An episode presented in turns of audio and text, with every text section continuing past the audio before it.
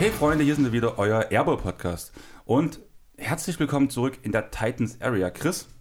Moin, moin. Und ja, ihr habt gehört, Ju von Deutschen ist nicht mehr am Start. Natürlich nur für dieses Format. Hier bleibt es weiter bei Harry Busch und dem Fuchsbar Audio. Und in der nächsten Folge werdet ihr Ju wieder hören. Und ich würde sagen, wir können eigentlich fast direkt reinstarten in die heutige Folge. Erstmal möchte ich einen großen Dank an die Forza Blue und die Dresden Titans richten, die halt dem Fragenaufruf von uns Unterstützung geleistet haben, sage ich mal so. Weil es sind einige Fragen reingekommen, einige Fragen auch aus dem privaten Umfeld unseres Gastes. Und das würde ich direkt mal sagen. Fabo, grüß dich. Servus, moin. Äh, möchtest du erst mal ganz kurz anfangen? Das ist unsere Standardfrage für jeden, der hier zum allerersten Mal auftritt. Wie bist du zum Basketball gekommen? Hast du ein Lieblingsteam wahrscheinlich in Europa und in der NBA? Weil wir haben ja auch ein paar Hörer so von woanders her, sage ich mal so, nicht aus dem Raum Dresden. Hast du einen Lieblingsspieler und vielleicht auch bei dir in dem speziellen Fall einen Lieblingscoach oder ein Vorbild als Coach? Naja, viele Fragen, äh, schnelle Antworten. Ähm, wie ich zum Basketball gekommen bin, ich glaube, wie jeder, wie jeder Dorfjunge in Thüringen, habe ich erstmal mit Fußball angefangen. Ähm, das habe ich, glaube ich, ich bin mit meinem Bruder damals zum Fußballtraining mit sechs Jahren und äh, ich habe gespielt, bis ich ja, 13, 14 war. Irgendwo sind wir immer in der Kreisklasse rumgerannt, äh, haben immer jedes Dorf, was ge uns gegenüber lag, irgendwie abgegrast und gegen die gespielt. Und irgendwann dann mit dem Gang aufs Gymnasium, äh, da gab es plötzlich eine Basketball-AG, wo ich irgendwie mal so probiert habe, ein bisschen auf den Korb zu werfen was solide gegangen ist, habe mir jetzt aber nicht groß eine Platte drum gemacht, ob das jetzt wirklich was für mich ist. Und dann irgendwann war es so, dass ich bei einem Spiel von dem damaligen Freund meiner großen Schwester war, vom VC Rossleben, das ist mein Heimatverein sozusagen gewesen. Ähm, da habe ich mir mal ein Bezirksligaspiel angeguckt, fand das eigentlich ganz cool. Die Abläufe, wie da so rumgerannt wurde, dass das immer hoch und runter ging. Und ähm, habe dann immer mehr angefangen, dieses orangene Leder in die Hand zu nehmen. Und dann ist es so von ähm, Fußball gleichzeitig mit Basketball spielen gegangen. Und ähm, irgendwann kam halt auch ja, dieser typische Schulausscheid, Jugend trainiert für Olympia. Und da ging dann so die Reise richtig los. Ähm, da habe ich wohl nicht ganz schlecht performt und bin irgendwie darüber zum Sportgymnasium Jena gekommen und dann habe ich so eine ähnliche Geschichte wie Brian, äh, der beim letzten Podcast ja dabei war, ähm, durchgemacht.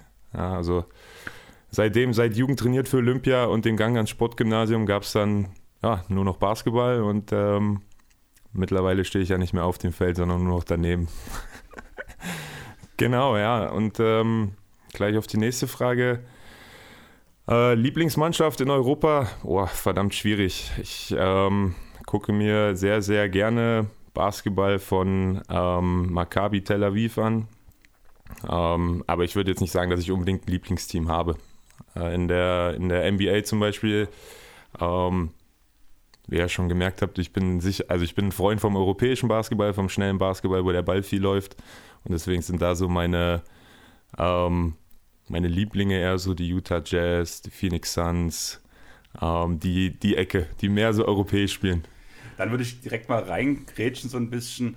Ähm, wir haben ja das Thema Fußball schon gehabt. Du hast dich bei Chris jetzt schon mal beim Lieblingsbasketballteam unbeliebt gemacht. Jetzt geht es beim Fußball weiter.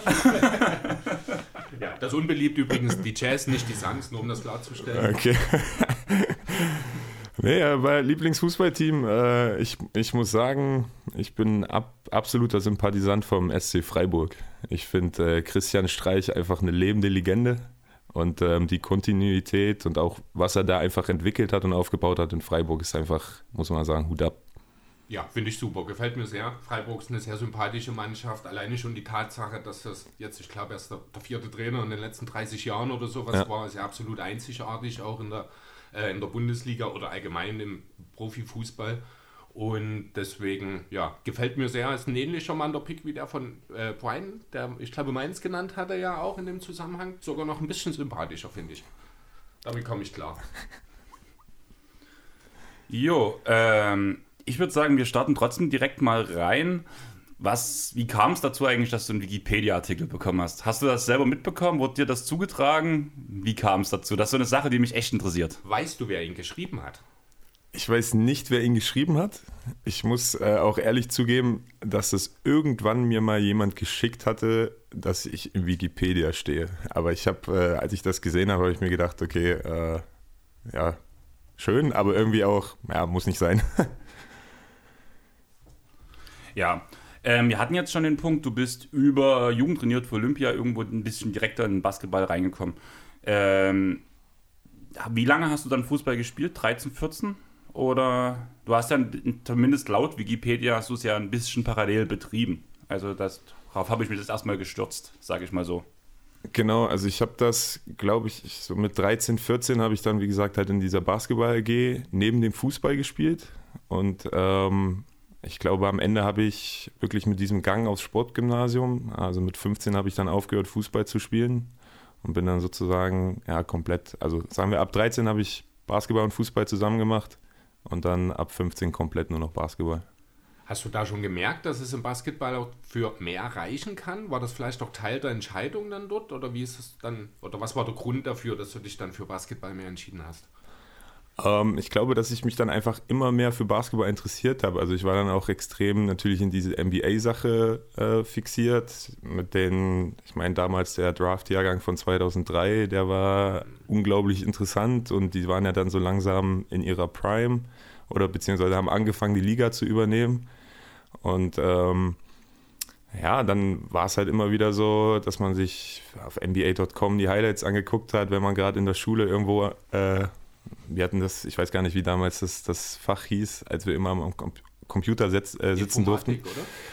Ja, irgendwas Medien, so, ja, Medien oder Informatik und sowas war es, ja. Und da hat man sich immer die Highlights angeguckt und da ist man halt immer, immer mehr drauf hängen geblieben.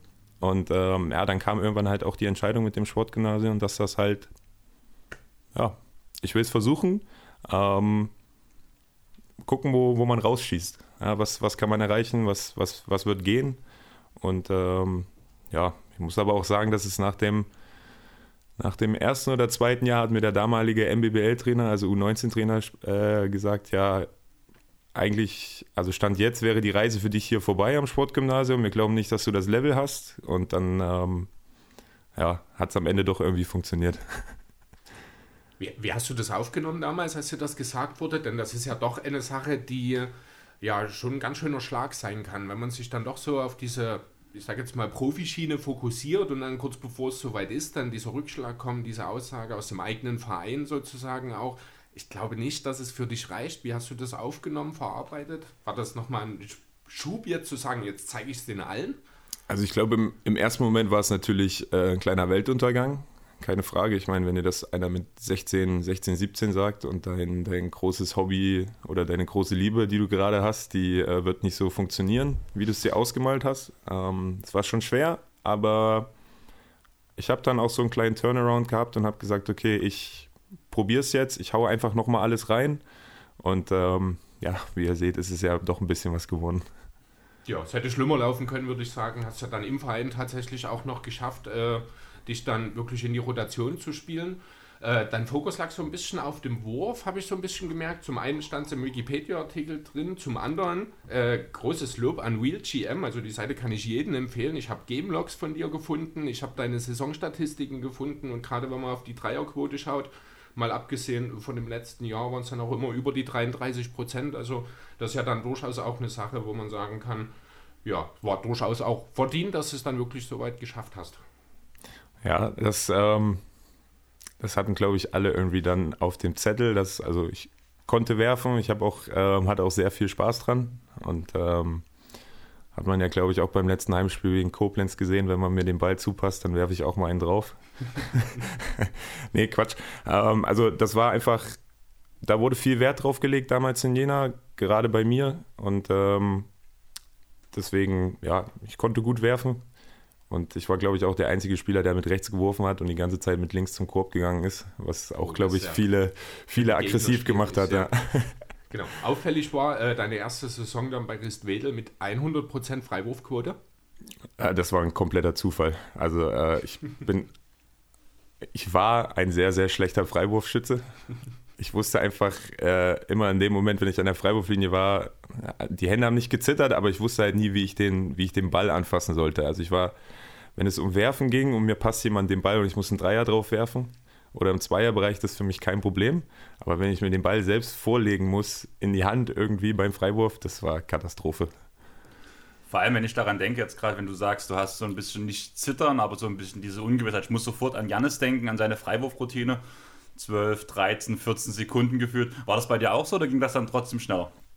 Nee, es ging schon schneller. Also ich, ich hatte meine Freiwurfroutine, aber es hat sich trotzdem in dem Moment, wo der Ball aus den Händen rausgegangen ist, aus den Fingern, das hat sich nie, das hat sich nie so gut angefühlt, wie wenn mir jemand einen Dreier zupasst oder ich einen offenen Dreier werfen kann. Ja ja, es sind halt trotzdem nochmal ganz unterschiedliche auch Bewegungsabläufe und auch im Kopf einfach. Wenn du den Ball zugepasst kriegst im Spiel, du drückst einfach ab. Ne? Du denkst ja nicht drüber nach. Beim Freiwurf, du stehst da, alle schauen auf dich, keiner kann Einfluss nehmen, außer du selbst. Und natürlich mit gewissen akustischen oder visuellen Sachen so ein bisschen.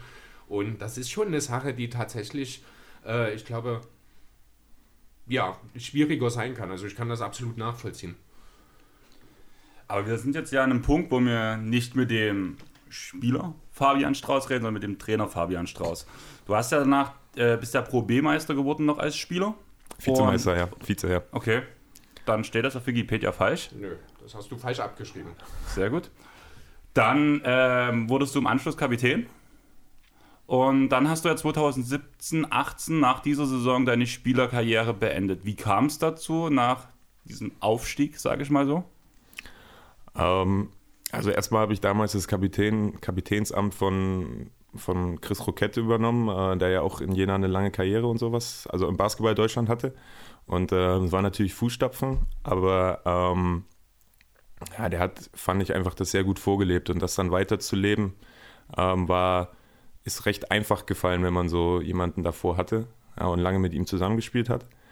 Ähm, und für mich war dann einfach klar, irgendwann, ich habe mich dann wohlgefühlt in Wedel in der Pro B, die, die Sache mit ähm, gleichzeitig natürlich schon ein paar Kinder trainieren ähm, und nebenbei noch Pro B spielen. Das hat, ja, hat Spaß gemacht. Da war nicht mehr so der, der Fokus auf, okay, ich muss jetzt wieder in die Pro A, ich muss jetzt wieder in die BBL und vielleicht schaffe ich es nochmal mit 31 Richtung NBA, aber keine Ahnung, äh, sowas nicht. Äh, es war einfach so, ich wusste, ich habe das Maximum, wo ich hin kann erreicht. Ja, und ähm, habe mich dann halt schon ein bisschen so drum gekümmert, okay, was kann ich jetzt so nebenbei machen, was macht mir Spaß. Und ähm, deswegen ist dann auch in der, vor der Saison 17, 18 schon die Entscheidung gefallen, ich habe in dieser Sache mit, mit Jugendlichen, mit Kindern, die zu trainieren, die besser zu machen, ähm, habe ich einfach so viel Spaß dran, dass ich selber nicht mehr meinen Körper schinden muss. Ja, bei mir war es genau andersrum. Ich habe dann irgendwann aufgehört, Jugendtrainer zu sein, auch weil der Weg bei mir zu groß war beim Handball. Und habe gesagt, ich schind meinen Körper noch ein bisschen. Hat auch bis jetzt ganz gut funktioniert, aber ich würde jetzt direkt zur ersten Hörerfrage kommen. Die kommt vom Hannes, unserem Sands-Fan. Also bei dem Punkt hast du dich auf jeden Fall schon mal bei ihm beliebt gemacht, weil er liebt jeden, der Sands-Fan ist.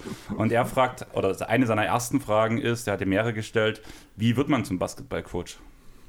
Ähm, das ist, das ist eine verdammt gute Frage.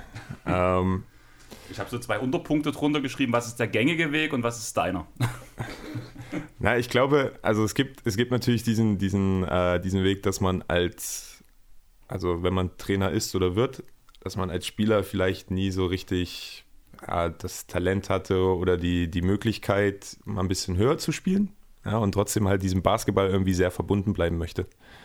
Ähm, und dann gibt es halt finde ich, dieser Weg, das ist ja auch ähnlich im Fußball, ja, dass viele große Sportler dann zwei Jahre später plötzlich in der Akademie oder irgendwo auftauchen und Trainer sind. Ähm, und ich glaube, wie ich das da am Ende, wie ich da hingekommen bin, keine Ahnung. Also wirklich nicht. In, in Wedel war es damals so, ähm, dass ich halt neben dem, neben dem Pro B-Gehalt sozusagen noch mir ein bisschen das, das, Taschengeld aufstocken konnte. Und deswegen bin ich halt so in diese Jugendtrainer- Rolle reingerutscht. Und ähm, ja, das ist dann halt irgendwie immer mehr geworden. Also würde ich sagen, das ist, also geplant war es absolut nicht. Und ähm, das, ja, würde ich so unterschreiben. Also geplant ist es bei mir definitiv nicht gewesen. Ähm, wie läuft das beim Basketball ab? Also beim Handball habe ich als erstes einen Grundkurs Breitensport gemacht, danach die D-Lizenz, dann die C-Lizenz. Gibt es das beim Basketball auch, diese jeweiligen Lizenzen und auf welche Lizenz bist du mittlerweile gelandet? Ja, also das das, das ist genauso. Ich glaube, das ist allgemein dieses Verbandssystem in Deutschland, dass du immer mit so einer, mit einer niedrigen Lizenz anfängst. Also ich glaube, im Basketball gibt es sogar die D-Lizenz. Ähm, dann kommt diese C-Lizenz, wo du bis, was ist das, glaube ich, zweite Regionalliga oder sowas coachen dürftest. Und alles ähm, darüber, also B-Lizenz ist erste Regionalliga bis Pro A. Und ähm, die A-Lizenz, damit kannst du auch bis, also da kannst du auch die untersten Teams coachen, aber bis halt ganz oben ins oberste Haus, wenn du möchtest. Und ich bin gerade, ich bin auf der B unterwegs. Die A wartet ein bisschen, aber ich habe keinen Stress, würde ich sagen wo ich halt vor allem von der D zur C-Lizenz gewechselt habe, einen Jahrgang gemacht habe, habe ich gemerkt, dass mir eigentlich dadurch, dass ich schon ein paar Jahre Trainererfahrung hatte, so ziemlich nichts mehr beigebracht werden konnte. War das bei dir auch so oder ist das dann schon tiefgehend? Vor allem der Schritt von C zu B kann ich mir relativ umfangreich vorstellen aufgrund des Liga-Unterschieds, die du halt auch coachen musst dadurch. Ah, ich glaube, der, ähm, der große Vorteil am Ende ist, wenn du, wenn du früher selbst mal auf diesem Niveau gespielt hast, dann ähm, dann merkst du, dass es ein äh, paar Themen gibt, die dir nicht mehr, also wo du nicht mehr so viel Hilfe brauchst oder denen du nicht mehr so viel lernst, aber dann gibt es halt, dann siehst du die Themen aber auch in einem ganz, ganz anderen Blickfeld ja, oder aus einem Blickwinkel. Ja, und das ist, glaube ich, ähm, am Ende die Sache, die ja, bei, bei mir jetzt aufgefallen ist, ja, vom, von meiner C-Lizenz zur B-Lizenz. Also es ist ein Stück Papier am Ende, das muss man auch sagen. Ja, aber ähm, es ist schon, schon der, die Taktik, also das, das Level ist ein ganz, ganz anderes. Und das ist halt, ähm, das ist die Herausforderung am Ende, das zu verstehen, verstehen wollen und äh, da immer wieder Lücken zu finden. Ja. Ähm, beim Fußball ist es ja auch, also ich muss mal kurz zu, äh, mit diesen Lizenzen dann nochmal den Zug zum Fußball nehmen. Da ist es ja auch so, dass man eigentlich diese, ich glaube, dort ist es auch die A-Lizenz, braucht, um ein Team zu trainieren. Aber da hat man ja gewissermaßen Schlupflöcher äh, wo es dann quasi reicht, wenn der jetzt der Haupttrainer, der Headcoach jetzt diese Lizenz nicht hat, dass dann der Co-Trainer diese hat und man dann trotzdem, ich glaube, die müssen dann zwar diesen Lehrgang irgendwie in einer bestimmten Zeit abschließen. Gibt es das im Basketball dann auch so? Also könntest du theoretisch mit dem richtigen Co-Trainer jetzt auch schon in der BBL zum Beispiel trainieren oder gibt es das beim Basketball nicht? Äh, das kann ich dir, um ehrlich zu sein, nicht beantworten, weil ich mir die Frage selbst noch nie gestellt habe.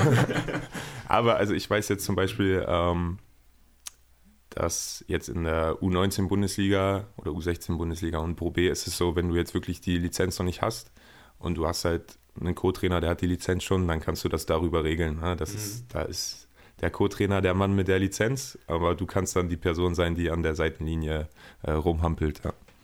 Also wird das wohl sehr gleich sein dann so. Ich, ich denke mal schon, ja. Bloß, dass das, glaube ich, nicht so, also diese DFB-Trainerlizenz wird, glaube ich, vom DFB mehr zelebriert als die A-Lizenz beim Basketball. Das kann ich mir gut vorstellen, ja. Beim DFB wird alles etwas mehr äh, ja, schön gemacht, nennen wir es mal an genau, Stelle. Ja. Das ist richtig, genau. Ähm, wie kann man sich denn so einen äh, so ein Lehrgang so ein, überhaupt äh, vorstellen? Ist das eine Präsenz dann? Bist du dann für ein paar Wochen dort oder sind das dann äh, ja, einzelne Tage oder wie funktioniert das? Wie findet das statt? Ja, es ist, ist unterschiedlich. Ne? Also diese, diese kleinen Lizenzen, D-Lizenz, C-Lizenz, das ist wirklich noch so, dass du vielleicht mal so drei, vier Wochenenden davor Präsenz hast, wo du ein bisschen was, ja, also von verschiedenen Trainern hörst, mit durcharbeitest, ähm, einfach so ein bisschen Erfahrung sammelst, praktische Erfahrung oder taktische Erfahrung.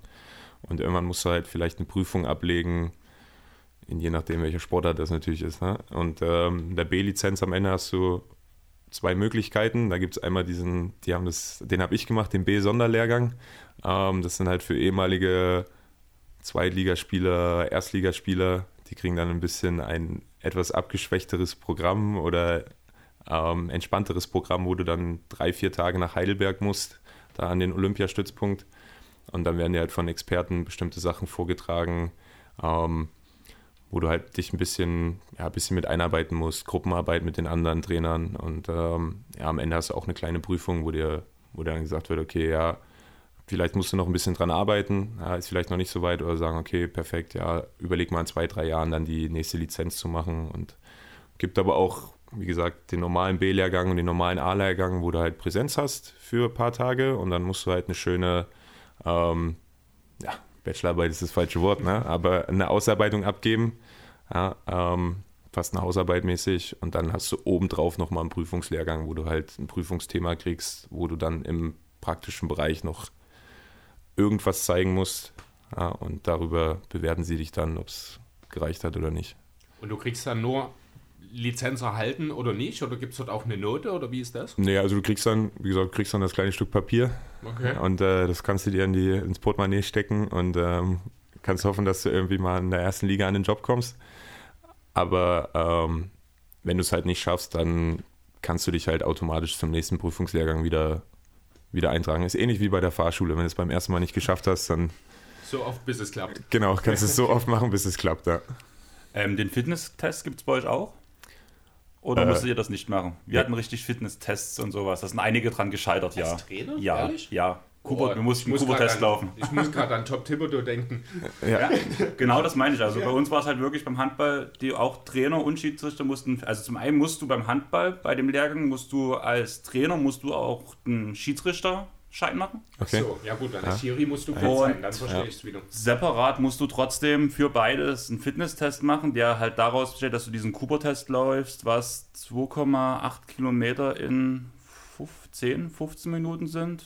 Und das aber in Ja. einer leicht abgeschwächten Form ist. Die haben dann vor allem für uns Spieler gesagt, ihr müsst die Zeit schaffen. Die Vorgabe gab es halt auch vom Verein bei uns. Aber vor allem muss ich da an andere Schiedsrichter manchmal denken oder andere Trainer, die ich aus Vereinen kenne, wo ich denke, wie schaffen die das? Wie viel? Was? 15 Minuten? 5 Ja. Kilometer?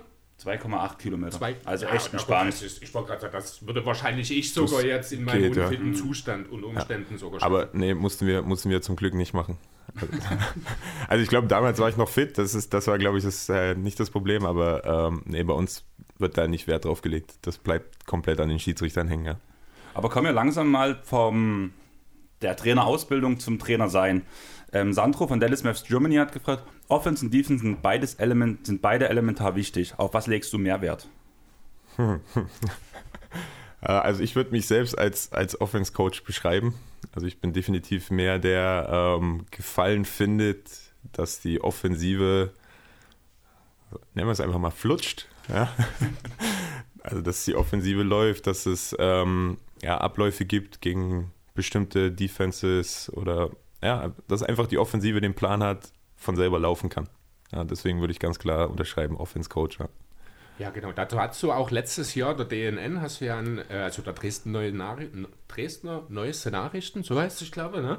ähm, ein Interview gegeben, da wurde auch das Thema Spielkonzept anges äh, angesprochen. Da hast du auch in dieselbe Richtung geantwortet. Da war auch so das Thema, weil der Eindruck von außen ist ja tatsächlich, wenn man Titans Spiele sieht, ein anderer, muss ich sagen. Das wirkt schon sehr defensiv orientiert ähm, oder zumindest, also was heißt nicht defensiv orientiert, aber die Defense, die hat einen klaren Plan, die hat eine Struktur, die wird auch sehr gut umgesetzt in den meisten Fällen, finde ich.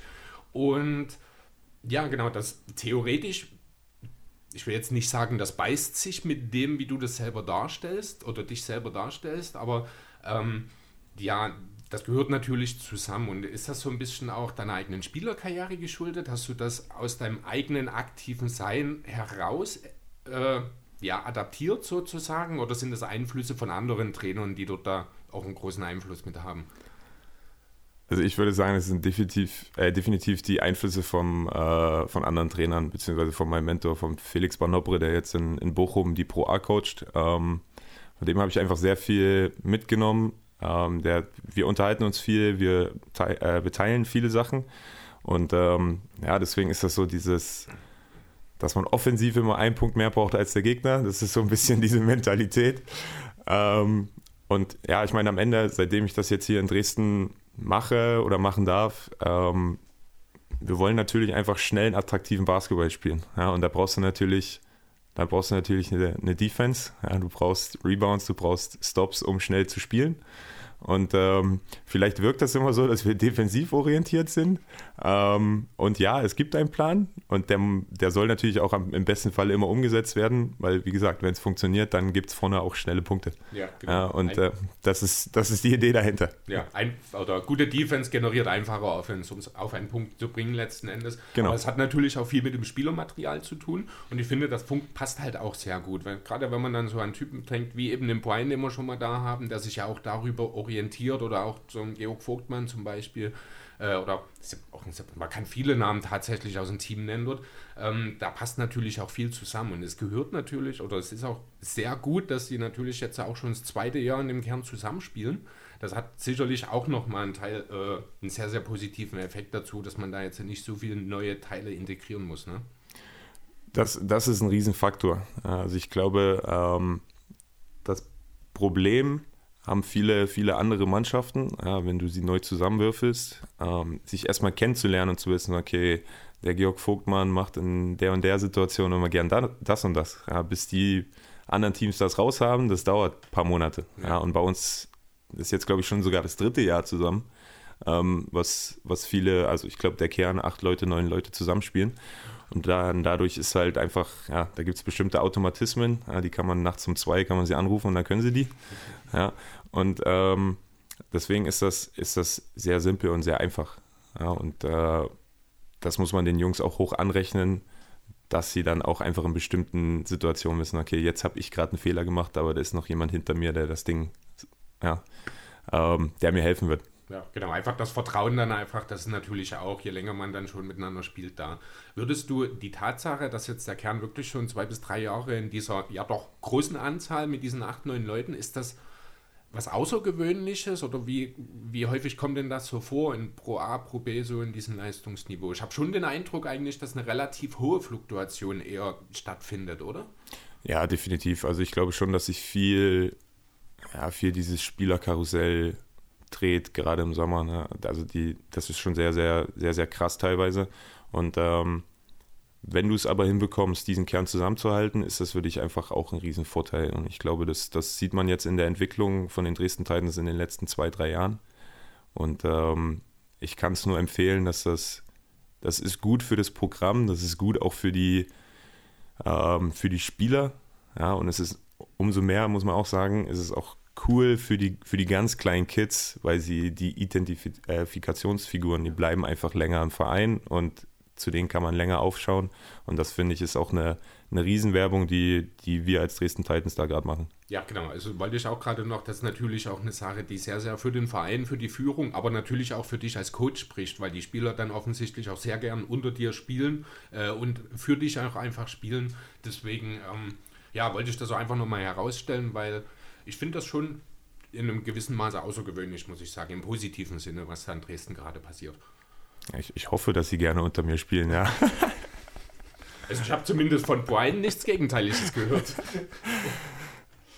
ähm, du hast es ja schon gesagt, du bist noch eigentlich mehr ein Offense-Coach. Wie leicht fällt es dir, Defense zu coachen?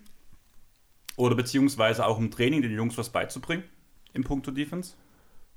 Ähm, ich, muss, ich muss immer ehrlich, ehrlich sagen, dass also Defense ist für mich viel mit äh, Kommunikation und Wille. Und ähm, ich finde, dass, dass jeder Spieler, also jetzt in unserem Fall, da immer noch ein bisschen mehr geben könnte. Ja? Aber das ist ja auch das Schöne daran, als, als Trainer, wenn du die immer wieder daran erinnern kannst, da gehen noch ein paar Prozent mehr, das geht noch ein bisschen aggressiver. Ja? Und das ist halt das, was im Training dann auch so Spaß macht, wenn du die halt da, wenn du die Jungs in die Richtung pusht und sie machen das und sie sehen, was sie damit erreichen können ja, noch schnellere Punkte vielleicht im Angriff. Ja, das ist halt das, äh, dieser Moment ist dann, also das macht Spaß und ähm, wie gesagt, sobald, sobald der Realismus einsetzt ne, und die Jungs das alles realisieren, ist es einfach, ist es schön, da sieht man auch so ein bisschen, dass man arbeitet. Wie viele verdrehte Augen siehst du denn, bevor dann dieser Realismus tatsächlich in Kraft tritt? Äh, Einige. Ja, einige. Und ich glaube, die meisten sind von mir. Ja, weil, weil du natürlich erstmal die ganzen Fehler siehst, die Fehler ja. siehst. Ja, aber irgendwann, wie gesagt, wenn es kommt, dann, dann ist es auch, also da muss man auch den Jungs großen Respekt zollen, dass sie das mit mir aushalten. Ja, wir haben ja selber mal einen kurzen Eindruck auch bekommen. Du bist ja doch relativ laut auch im Training, muss ich sagen. Also so hatte ich zumindest den Eindruck, oder? Genau, aber ich hatte jetzt auch nicht das äh, Gefühl, dass das in irgendeiner Form einen negativen Einfluss hatte, sondern das ist mehr so wirklich, du, also mir kam es wirklich vor, du auch eine richtig motivierende Art dann auch, sowohl im Training, auch wenn man dich mal im Spiel so an der Seite sieht, ähm, du, ja, du nimmst schon auch wirklich, also ich kaufte das auch total ab, alles, wie du dich gibst und alles, das hat ja auch, das ist ja manchmal auch, äh, nicht bei jedem so der Fall, aber dir kaufe ich das ab, du bist authentisch und ich glaube, das ist halt auch so ein Teil, ähm, wo du einfach auch bei den Spielern nochmal einen extra Pluspunkt sozusagen sammeln kannst, wo dann vielleicht auch das eine oder andere Auge weniger dreht. Ja, ich, also bevor, bevor ich mit jedem Spieler dann anfange zu arbeiten oder am Anfang der Saison sage ich den Jungs auch ganz klar, dass es alles, was ich sage, ist nicht persönlich, sondern es geht einfach darum, dass sie äh, besser werden wollen ja, und ich dabei bin oder ich möchte sie dabei unterstützen und das einzige, meine einzige Aufgabe ist, äh, dass sie mehr an ihrem Potenzial kratzen. Ja, und ähm, am Ende geht natürlich dann immer noch der Spruch, dass das Team immer an erster Stelle steht. Also wenn ihr besser werdet, wird das Team besser und dann haben wir alle davon gewonnen. Jo, wenn wir jetzt schon gerade äh, mehr oder weniger im Titans-Thema sind, würde mich mal noch interessieren, wie es denn überhaupt dazu kam. Du bist jetzt äh, seit 2019 in Dresden, damals ja noch als Co-Trainer äh, verpflichtet worden. Ähm, wie kam es denn damals dazu? Äh, wie war die Kontaktaufnahme? Wie läuft das allgemein? Hast du dich vielleicht beworben sogar? Weil ich habe jetzt auch äh, in meiner Recherche gesehen, dass es vom letzten Jahr eine Stellenausschreibung gibt äh, für einen Assistant Coach sozusagen. Und wenn mich nicht alles täuscht, wurde auch seitdem keiner, zumindest nicht in einer Pressemitteilung oder sowas, bekannt gegeben, oder? Äh, doch, doch. Also jetzt einen, einen, Assistant Coach haben wir dann ja hier direkt in Dresden gefunden. Vom BC Dresden haben wir den Jakob Kranz dann an meine ah, Seite geholt. Okay. Ähm, ja, das ist dann alles so ein bisschen schnell und äh, hinter den Kulissen verlaufen. Ähm, aber sonst, also das, ich habe, glaube ich, nach meinem nachdem ich aufgehört habe, Basketball zu spielen 2018, dann habe ich das Jahr danach, war ich ja nur Trainer, Jugendtrainer in, in Wedel und ähm, habe ja dann irgendwann nach fünf Jahren so ein bisschen Hummeln im Hintern bekommen und habe gedacht, okay, ja, vielleicht gucke ich mal, ob da irgendwo was ist, eine neue Aufgabe, ähm, Standort erstmal egal. Und ähm, ja, dann kam es damals dazu, dass, dass ähm, hier die Dresden Titans eine nicht so erfolgreiche Saison hatten und dann auch gesagt haben, sie tauschen den Trainer aus ähm, wollen nochmal ein neues Konzept fahren und suchen halt dafür ähm, Jungs, die sich halt ja, da mit dem jungen deutschen Konzept, was sie fahren wollten, ähm, oder, oder, was wir immer noch fahren, Entschuldigung, ähm, identifizieren. Und der damalige Coach Christian Steinberg ja, hatte dann halt die Wahl nach einem Assistant Coach ja, und hat halt mit mehreren Leuten telefoniert. Einer davon war ich. Und ähm, ja, ich bin es dann geworden. Ähm, und gleichzeitig ist natürlich hier dann auch die U19-Bundesliga entstanden äh, über den Sommer. Und da war das halt eine perfekte Möglichkeit für mich, weil MBBL U16, okay, U19 Bundesliga ist dann das, der nächste Schritt. Und Pro B kannte ich. Ich wusste, wie Scouting funktioniert. Ich kannte einige von den Leuten mit Brian Neeson, mit äh, Georg Vogtmann, mit denen ich selbst ja auch in der Jugend zusammengespielt habe. Und dann war das so, ja, das ist eine Möglichkeit, die probiere ich jetzt einfach mal aus. Und ähm, ich muss sagen, dass ich damals nicht damit gerechnet habe, dass ich drei Jahre hier bin oder jetzt in mein drittes Jahr gehe. Ähm, und ich habe auch nie damit gerechnet, dass ich plötzlich Pro B Head Coach bin. Also das war dann noch nicht unbedingt das Ziel dann damals 2019 sozusagen, die Perspektive irgendwann mal Head Coach. Also es wird sicher vielleicht im Hinterkopf schon bei dir gewesen sein, nehme ich an. Aber es war jetzt nicht so, ich muss jetzt unbedingt sofort äh, die Perspektive sehen, mittelfristig Headcoach zu werden. Dir ging es erstmal nur darum, auch ein passendes Team wahrscheinlich um dich herum zu finden, auch, also nicht nur die Spieler, sondern auch Trainerteam und dort halt auch wirklich, wie es jetzt ja der Fall ist, was aufzubauen, oder? Genau, also die Idee war damals eigentlich, dass ich hierher komme, die MBBL betreue, in der Pro B als Assistant Coach dabei bin und äh, ein Studium wieder anfange. Ah. Ähm, was das Studium ist bis jetzt nichts geworden. und äh, um ehrlich zu sein, war damals eigentlich auch das, das Ziel, dass ich mich so langsam Richtung Herrenbereich und Headcoach-Position entwickle. Ja, aber ich hatte damals, glaube ich, mit dem Geschäftsführer hier, Rico Gottwald, da haben wir uns mal äh, irgendwo in der Gartenanlage zum Essen getroffen und haben, ich glaube, in seinem Buch steht jetzt noch, dass ich so, damals war es jetzt vor drei Jahren, da habe ich irgendwie gesagt, in fünf Jahren oder so würde ich gerne mal Headcoach sein irgendwo. Hat ja gut geklappt. Ja, ich habe ein bisschen die Zeit nach vorne gedreht. ja, genau. ähm, womit hast du denn den Christian Steinberg überzeugen können damals? Das würde mich nur interessieren. Ja, das ist ja eine äh, verdammt gute Frage. Ähm, nee, also ich bin, ähm, ich bin ein kleiner, ein kleiner Nerd, ein kleiner Freak, was, was Scouting, Gegner-Scouting angeht. Ähm, ich glaube, dass ich da recht solide drin bin. Und ähm, ja, ich, ich glaube, dass ich einen recht schnellen, guten Draht mit Spielern herstellen kann, was natürlich auch ein bisschen auf meine Spielervergangenheit einfach zurückgeht. Deswegen so ein bisschen, ich bin so ein Players-Coach, ja, der gut mit den Spielern kann und in bestimmten Situationen einfach weiß, okay, jetzt macht es Sinn, mit dem ein bisschen mehr zu arbeiten. Der ist gerade vielleicht nicht so gut drauf, den lassen wir mal ein bisschen einfach nur Cardio machen, hoch und runter laufen die Woche. Ja, also ich glaube, dass ich da ein ganz gutes Gefühl für habe und hatte damals. Und äh, ich glaube, das war so ein bisschen ausschlaggebend. Ja. Wenn du gerade schon sagst, Players Coach, hat Hannes eine Frage gestellt. Wie, fäll, wie schwer fällt es dir, einem Spieler mitzuteilen, dass es wahrscheinlich nicht für die Starting Five reichen wird? Ähm, am Anfang habe ich sehr, sehr damit zu kämpfen gehabt, auch die richtigen Wörter dafür zu finden.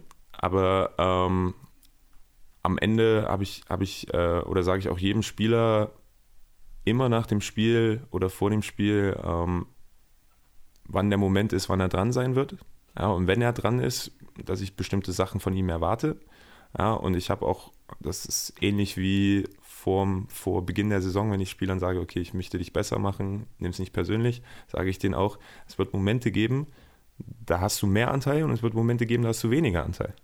Ja, und am Ende steht halt das Team an erster Stelle. Und deswegen ist es für mich ähm, einfach zu sagen, okay, äh, ja, heute vielleicht nur als sechster, siebter Mann, aber am Ende, wir arbeiten alle für den Sieg und das ist das Wichtigste. Und ähm, wenn sie extra Feedback kriegen von mir, dann ist es meistens einen Tag nach dem Spiel oder kurz nach dem Spiel, aber nie so, dass es jetzt, ja, also negativ sollte es natürlich nie sein und ich werde auch nie jemanden, also ich finde ich nicht, finde ich nicht gerecht, jemanden zu sagen, okay, ähm, ja, heute nicht Starting Five. Einfach so ist mein Bauchgefühl. Weil, weil ich das sage. ja. ja. Nee, sondern es ist, also es ist immer ein Plan dahinter und ich glaube, dass alle Spieler, die bei uns sind, und die mich jetzt seit zwei, drei Jahren kennen, wissen auch, dass, äh, würde ich sagen, 75 Prozent von dem, was ich mache, mit Plan verfolgt wird. 75 Prozent ist eine gute Quote, würde ich sagen. Ja. Hast du auch direkt Spiele gehabt, wo du, du hast ja schon gesagt, du scoutest sehr viel vorher deine Gegner und sowas, hast du direkt Spieler oder Spiele gehabt, wo du normale Teile der Starting Five oder die du in anderen Spiel oder Spieler, die du in anderen Spielen in die Starting Five setzen würdest, absichtlich auf die Bank gebracht hast, weil das Skillset des jeweiligen Spielers besser zum Bankline-Up des gegnerischen Teams passte. Definitiv, definitiv. Ich glaube, ich mache das dieses Jahr sehr, sehr viel. Ähm, gerade mit, ähm, mit einem mit einem Tanner Graham zum Beispiel. Da gibt es Spiele, wo ich weiß, okay, ähm, den bringe ich von Anfang an, weil der einfach jetzt auf der Position 4 einen Matchup hat. Das werden, also da können sie ihn nicht kontrollieren. Oder es gibt ähm, jetzt zum Beispiel im letzten Spiel gegen, ähm, gegen Koblenz, jetzt muss ich glaube ich lügen, ich weiß gar nicht, mit wem ich auf der 4 gestartet bin. Äh, ich, ich schau mal schnell, ob ich es auf die Schnelle finde. Ich glaube, dass ich mit, äh, mit ich glaube, ich bin mit Sebastian Heck gestartet, ja. ähm, wo ich gesagt habe, okay, ich gehe mehr auf einen Defensive-Fokus raus. Und ähm, es gibt, muss ich auch ehrlich sagen, also es gibt Momente, wo ich ähm, Lineups fahre, wo ich weiß, okay, da bin ich offensiv einfach gerade viel, viel stärker. Oder wie gegen Koblenz, da bin ich gerade defensiv einfach so, so solide und offensiv so okay, dass ich mir wenig Platte machen muss. Ich habe direkt mal eine Frage. Also, du hast es selber schon gesagt, du bist eher der Offense-Coach. Chris und ich haben schon öfters über ein gewisses Thema diskutiert. Geht da halt eher um NBA-Basketball, weil so diese Nerd-Bubble um jeden Tag NBA und sowas, wo ich ja auch viel mit kommentiere und diskutiere und sowas. Wir haben halt, wir vertreten eher den Punkt, wir geben den, den Dreier lieber nicht, weil man den Dreier nicht, wenn der Dreier einmal loskommt, ist der Malus einer guten Verteidigung halt so gering, dass es eigentlich kaum eine Auswirkung hat. Wie siehst du das eher? eher den, also kann man Dreipunktwurf wirklich gut verteidigen oder muss man den Dreipunktwurf im Endeffekt am, eh, am besten einfach bloß wegnehmen, weil sobald der Ball die Hand verlässt, ist es sowieso zu spät. Da finde ich halt gerade Grant Teichmann ein gutes Thema, egal wie schwer der Wurf ist, der swischt immer ähm, also deswegen haben wir Grant geholt. Ja? nee, aber ich, ich würde sagen, also die Entwicklung des modernen Basketballs ist natürlich, ich glaube, das wisst ihr auch, auch über die NBA ist es natürlich, ähm, Entschuldigung, wenn ich so sage, aber es ist pervers, ja, diese Entwicklung. Also es gibt ja nur noch Dreier oder den, den, den Dunking. Ja. Aber ihr macht da auch munter mit, muss ich sagen. Natürlich, Gerade natürlich. Zur Vorsaison hat sich das schon auch, äh, das Wurfprofil schon in diese Richtung verändert. Definitiv, ja, definitiv. Ähm, ich glaube aber, dass, also du musst es ja so sehen, dass die Ana, äh, Analytiker schreiben natürlich auch, dass ähm, der Catch-and-Shoot-Wurf ist ja der einfachste Wurf eigentlich für einen Basketballer. Ja, und das ist ja oft der, der, der im, im, jetzt im modernen Basketball, dieser Catch-and-Shoot-Dreier, der rauskommt, das ist ja auch der, der ähm, am einfachsten zu nehmen ist und zu treffen ist. Und ähm, unser Ziel ist es, wir wollen jeden Wurf contesten, auch wenn es vielleicht ein offener Dreier ist. Trotzdem, wenn du so ein bisschen rausläufst und die Hand oben hast, das verändert schon ein bisschen den Wurf.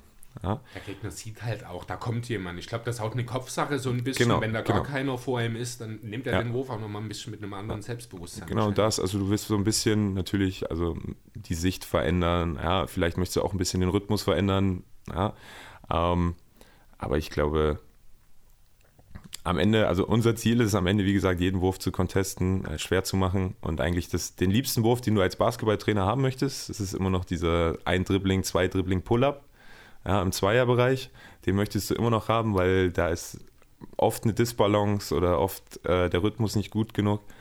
Und ähm, also das, das ist unser, unser Ziel. Ich meine, wir hatten jetzt auch Spiele, wo wir viel geswitcht haben und wo wir halt diesen Pull-Up-Dreier gegen den Mann ab, abgegeben haben. Also am Ende ist so unser Ziel, diesen Pull-Up, egal Dreier oder Zweier, das, das wollen wir abgeben.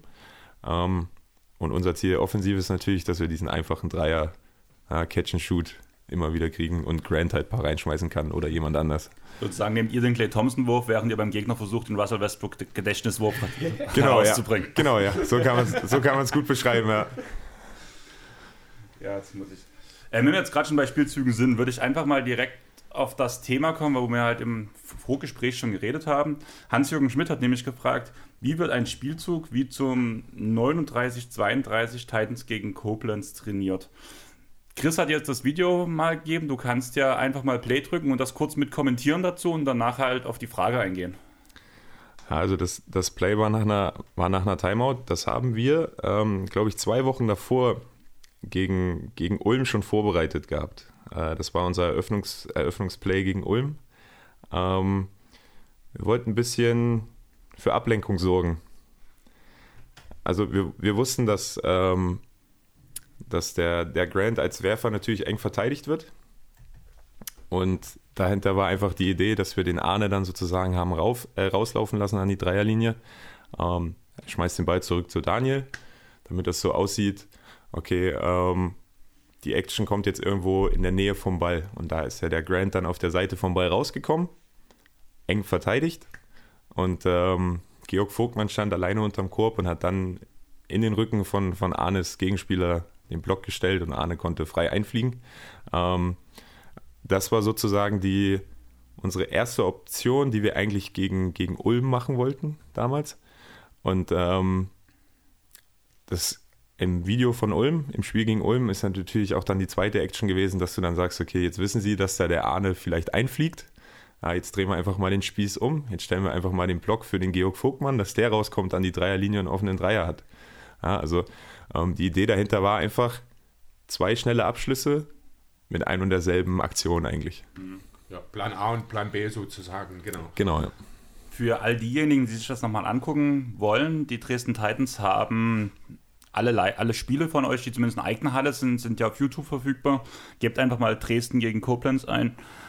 Vor drei Tagen, sprich am 7.2. wurde das hochgeladen und das war halt, wie gesagt, zum 39.32. Das ist ungefähr bei 1 Stunde 9 Minuten 45 Sekunden im Stream zu finden. Und da könnt ihr es euch nochmal angucken. Du hast schon gerade gesagt, auf dem Spielzug, ihr habt zwei Ausgänge für diesen Spielzug. Am ersten muss ich da wieder an die Utah Jazz denken, was du ja vorhin schon gesagt hast, so ein bisschen. Wie viele Spielzüge hast du wirklich, sage ich mal, in deinem Playbook drin, wenn du das verraten kannst? Du musst ja nicht sagen, was es für welche sind.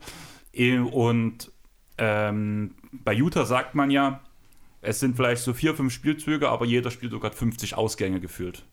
Bist du eher ein Freund von vielen Ausgängen oder ein Freund von vielen Spielzügen?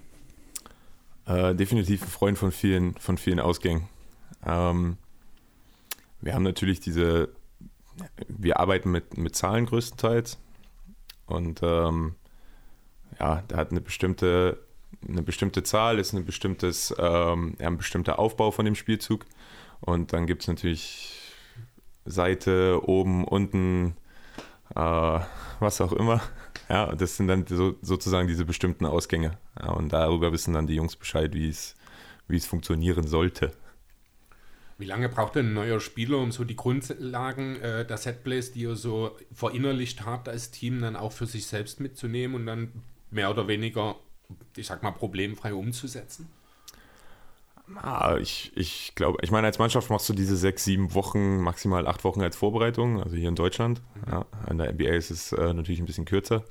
Ähm, da ist aber auch ein bisschen weniger Teambasketball angesagt. Ähm, ich, würde, ich würde sagen, dass, ja, weiß ich nicht, zwei, drei Wochen, um die grobe Idee drin zu haben und dann die Details, die kommen dann nochmal in ja, gute Frage, ne? Über das ganze Jahr über. Ja, das, am Ende ist es natürlich auch eine Frage von Wiederholungen und Routinen, ja, ne? aber genau. die Grundlage, wenn die in zwei bis drei Wochen in der Vorbereitung da drin ist, dann finde ich, ist das auch eine gute Grundlage. Dann scheint das Playbook an sich jetzt auch nicht so super kompliziert für die Spieler zu sein. Also das Hoffe klingt ich. jetzt hoffentlich nicht irgendwie despektierlich, denn so ist es nicht gemeint. Letzten Endes ist ja der Idealverlauf ein einfaches Play, das jeder Spieler direkt adaptieren kann, das aber nicht zu verteidigen ist. Ne? Das ist ja der perfekte Ausgang ähm, das Thema viele Ausgänge, da muss ich auch immer äh, an die, an die Horns Offense denken von den Blazers, die ja viel mit Offscreen-Actions arbeiten und dort wirklich aus einem Play teilweise sieben bis acht verschiedene Ausgänge haben. Terry Stotts hat es ja etabliert damals bei den Blazers. Ähm, ja, genau, also das ist so das NBA, die NBA-Analogie, die mir da am ersten, als erstes in den Sinn gekommen ist auch. Jetzt, wo mir bei dem Ganzen, du hast vorhin schon angesprochen, du wolltest immer studieren hier in Dresden. Hannes hat jetzt direkt gefragt, bist du hauptberuflich Basketballcoach? Ja, ja, ich bin äh, hauptberuflich ganze Woche 365 Tage im Jahr, auch wenn das meine Freundin nicht so mag. Und da würde ich gleich von euch aus dem Fanclub von De Coco, da würde ich zwei Fragen von ihm direkt zusammenlegen. Ähm, wie viel Basketball schaut man überhaupt noch als Hobby und wie viel guckst du wirklich direkt wegen der Arbeit? Und wie viel Basketball schaust du neben der Arbeit? Also, ähm, ich sehe Basketball, Basketball immer noch als Hobby. Ja, also ich, ich, sehe das, ich sehe das wenig, wenig als Arbeit. Also wenn ich mit der Mannschaft in der Halle stehe oder mit den Spielern, dann ist es für mich ein bisschen mehr Arbeit, aber immer noch sehr, sehr viel Hobby. Ähm, aber wenn ich, wenn ich Basketball gucke, ist es als Hobby und wenn mir was gefällt, ähm, ich glaube, jeder ist gefühlt, also hat gefühlt sein Handy schon an sich angetackert. Ja, also dann, dann ist es auch mal schnell, schnell die Kamera an und dann kopiere ich mir auch mal was. Ja, aber ich glaube, für mich ist es immer noch, ja, es ist ein Hobby, ein Riesenhobby, ne, was, äh, was ich liebevoll als Beruf nennen darf. Ja. Glückspilz. Genau, ja, ja. ja. muss man ja schon mal so sagen. Ja, gerade das, was du sagtest mit der Halle, da muss ich sagen, erinnert mich sehr an mein DJ-Gewerbe, sage ich mal so. Einfach alles, was ich zu Hause mache, wo ich mich zu Hause hinsetze, Musik, auch wenn ich meinen Laptop und meine ganz, mein Auflegezeug aufbaue hier, um einfach mal zu testen, das ist für mich auch so wie bei dir, du guckst halt die Spieler als Hobby und danach fällt dir was ein, schreibst dir vielleicht was auf, aber sobald du die Halle betrittst, ist es ein bisschen mehr Beruf, einfach weil du eine gewisse Professionalität ausstrahlen musst, würde ich sagen. Und weil da geht es halt noch um ein bisschen mehr, als es vielleicht in der Kreisliga-Fußballmannschaft mit zwölf Jahren war. Ja, definitiv. Also das ähm, habe ich, ja, hab ich euch ja vorhin schon gesagt. Ähm, mir geht es ja darum, dass, dass die Jungs besser werden und dass die Mannschaft besser wird. Ja, und ähm, ich muss ja auch nicht lügen, dass man ähm, mit Erfolg noch mehr Spaß hat als sonst. Ja. Okay. Aber ähm, wir hatten halt vor uns auch schon das Thema, ähm, dass du ja auch ziemlich direkt sein kannst, dass deine Spieler wissen, wie sie damit umgehen sollen. Aber vor allem würde, würde mich bei dem Punkt mal interessieren, wie zum Beispiel auch die gegnerischen Schiedsrichter oder die, die Schiedsrichter, nicht die gegnerischen Schiedsrichter. Die Schiedsrichter. Das ist kein Fußball mehr. damit umgehen. Ähm, Ferry Howard gefragt, ähm, hat ein Mango an Impulskontrolle während eines Spiels schon mal einen Sieg gekostet oder zumindest einen Spielverlauf negativ beeinträchtigt? Also da muss ich halt vor allem denken, wenn so wie ein Craig Popovic an der Seitenlinie so lange gegen den Schiedsrichter meckert, bis es danach das Technical gibt, beziehungsweise halt auch manchmal die Ejection. Irgendwie sowas hatte ich mir da vorgestellt, wo ich dich fragen wollte. Wir hatten mal nach Technicals geguckt, beziehungsweise hat Chris das für mich übernommen, weil ich arbeiten war, wo mir die Frage in den Sinn kam. Aber da haben wir tatsächlich nichts gefunden. Ich bin ja, wie, ich bin ja ein sehr ruhiger Typ. Ja. Nein, ähm, ich glaube, da muss ich auch einfach meinem, meinem Mentor, dem Felix Banobre, da äh, ja, hohen Kredit zollen, ne? der mir gesagt hat, also ein technisches sollte man sich nur holen, wenn man die, die Mannschaft aufwecken möchte. Ja. Oder wenn die Schiedsrichter wirklich schlecht sind und denen man das mal sagen muss. Ja, aber sonst halt, also ich glaube, ein technisches hole ich mir wirklich nur, wie gesagt, wenn ich meine Mannschaft mal aufwecken muss. Oder wenn das Spiel schon so verloren ist und ich einfach mal ein bisschen Frust ablassen muss. Ja, wo es ähm, keinen mehr interessiert, was jetzt genau ein Punkt mehr oder weniger macht.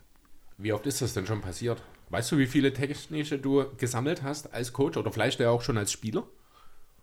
Uh, ja, als Spieler, das, äh, das waren einige. Das waren einige.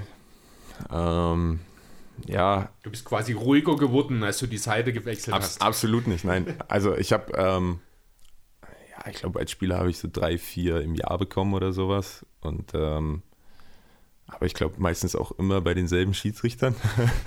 Man hat dann halt einen Ruf, ne? Ja, genau, genau. Ähm, oder die Schiedsrichter haben einen Ruf, je nachdem. ähm, aber als, als Coach glaube ich jetzt hier in Dresden, ich glaube letztes Jahr habe ich zwei Stück bekommen. Ähm, das Jahr davor weiß ich gar nicht, ob ich überhaupt eins bekommen habe. Da war ja noch, da war ja noch ein Grünschnabel, da habe ich mich, glaube ich, noch zusammengerissen.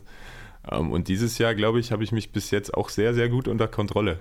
Also ähm, ich fluche dann zwar auf allen möglichen anderen Sprachen äh, vor mich hin, aber ich äh, glaube nicht, dass die Schiedsrichter das bis jetzt äh, persönlich genommen haben. Wie viele Sprachen kannst du denn? Äh, ich kann nur die, die wichtigen Wörter in Also, 17 Sprachen, aber nur ja, in einigen anderen in einigen anderen Sprachen, ja. Ähm, wie gehst du mit Spielern um, die vielleicht mal emotional ein bisschen über das Ziel hinausschießen und dann Richtung Technical gehen, beziehungsweise das Technical, beziehungsweise die Ejection bekommen?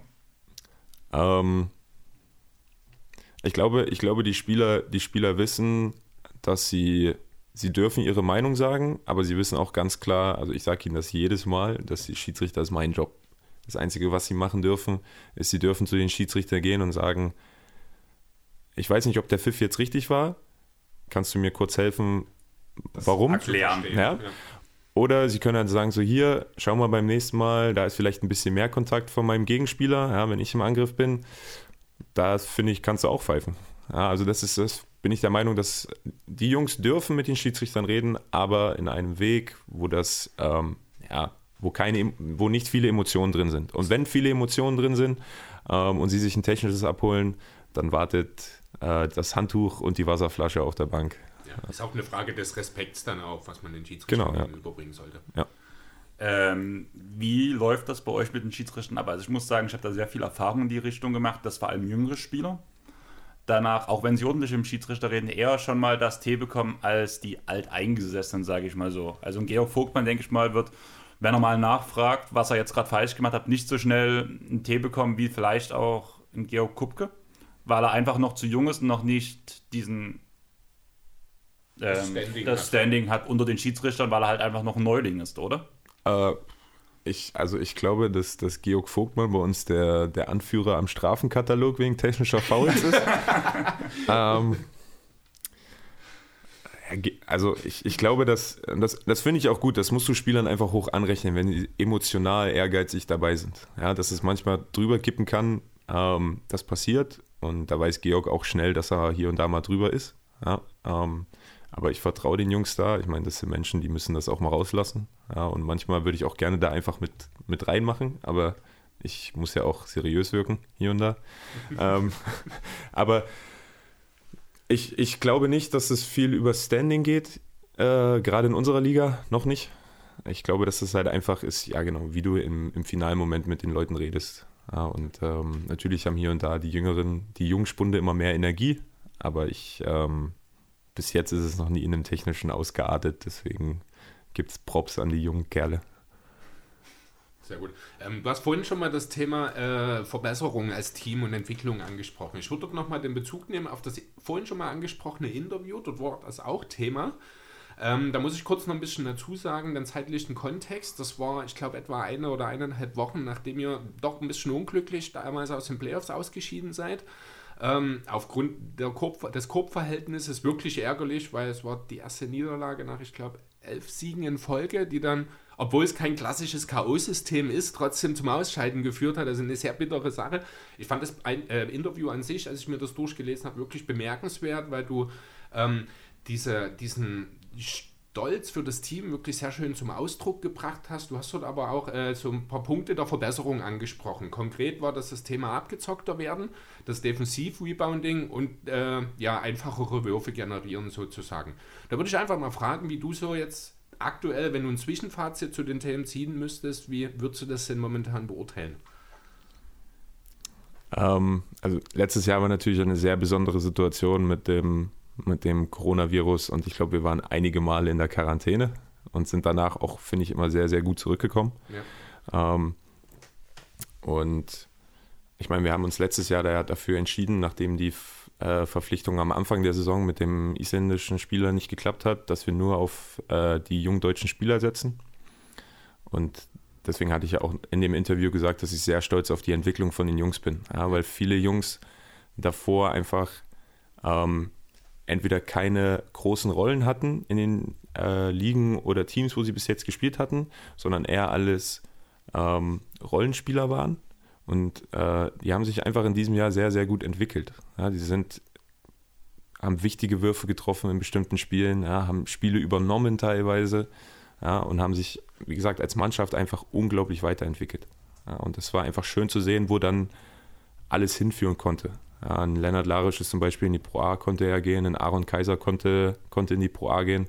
Ähm, und das haben sie sich auch verdient. Und die anderen Punkte, wo wir noch ein bisschen Potenzial haben und hatten, mit Defensive Rebounding, ich glaube, das ist immer noch nicht einer unserer Stärken. Ähm, es gibt Spiele, wo wir das sehr, sehr gut machen. Es gibt wieder Spiele, wo wir da ein bisschen ja, flachsig sind, nicht so gut. Ähm, aber alles in allem, Stand jetzt würde ich sagen, dass wir auf einem, auf einem sehr guten Weg sind und die Potenziale, die wir jetzt letztes Jahr hatten, dass wir Würfe einfach herausspielen, ich glaube, da sind wir doch schon deutlich besser dieses Jahr. Und ähm, wenn wir schon perfekt dieses Jahr wären, dann äh, wären wir schon in, in einem Finale, aber das sind wir noch lange nicht. Ja, genau. Also den mal Eindruck, ich habe mir auch mal ein bisschen die Zahlen angeschaut tatsächlich. Also das, was man so äh, für die Pro B letzten Endes an Zahlen bekommen kann, kann man ja nicht mit der NBA vergleichen unbedingt. Aber mir sind da schon auch so ein paar Sachen aufgefallen, wo ich sage, ähm, ja, das ist wirklich, da geht die Entwicklung in die richtige Richtung. Das ist, da muss man natürlich, das haben wir vorhin schon angesprochen, den Thema Anteil der Dreier und die Effizienz dazu. Ähm, mehr als, also ja, nehmt jetzt fast die Hälfte eurer Würfe aus dem Dreierbereich, was die reinen Field Goals angeht, wenn wir die Freiwürfe rauslassen, trefft die dafür mit mehr als 5% besser als im Vorjahr. Also das finde ich wirklich bemerkenswert jetzt mit fast 37%. Das Rebounding ist genau das, wie du es beschrieben hast, ein bisschen mehr geworden, aber das Spiel ist schneller geworden, es gibt ein paar mehr Abschlüsse, also hält sich das ungefähr die Waage. Was ich beeindruckend fand, war, dass ihr die Freiwurfquote um 10% steigern konntet. Wie habt ihr das denn geschafft? Ja, das hat man ganz einfach mit dem Abgang von Aaron Kaiser geschafft. Soll jetzt nichts gegen Aaron sein. Ähm, aber nein, also äh, Aaron war, er war, war ein 50% Freiwurfschütze, ja, ungefähr. Ja, gut, und dann, ähm, dann ist es ein bisschen anders. Aber dafür haben wir natürlich auch mit, mit, äh, mit Grant jemanden äh, eingekauft, der ungefähr dasselbe Problem wie ich an der Freiwurflinie hatte mhm. oder hat. Ja, dass es auch manchmal flutscht ist, manchmal flutscht es nicht. Ja, und ähm, nein, alles im Allen sind, glaube ich, alle Jungs deutlich besser in den Freiwürfen. Äh, aber ja, gab auch Spiele wie in Erfurt, wo man halt mal 15 von 30 Freiwürfen macht. Und wenn du da halt, wenn du da 23, 24 machst, gewinnst du ein Spiel bei 17, 18 Punkten. Ja. ja. Deswegen geht noch einiges. Mal schauen. Ja, genau. Aber insgesamt, also rein was die Effizienz, ich weiß jetzt nicht genau, was die Formel dahinter ist, die dort auf der Seite der zweiten Bundesliga äh, dort angegeben wird, aber auch dort von 90,7 auf 98 ist ein Riesensprung. Das ist jetzt äh, ein Top-4-Wert über beide Staffeln sogar. Die einzigen, die dort nach oben ein bisschen rausstechen, ist die, äh, wer war es? Ich glaube, die Orange Academy aus der anderen Staffel. Ja. Nee, nicht aus der anderen Staffel, Staffel, aus ja. eurer ja. Staffel, die dort nochmal ja, ich glaube mit 105 sogar in ihrer eigenen Liga leben. Dort habe ich auch eine Frage in dem Zusammenhang, denn dort ist ja mit äh, Anton Gravel jetzt äh, ein ehemaliger Nationalspieler, der Co-Trainer.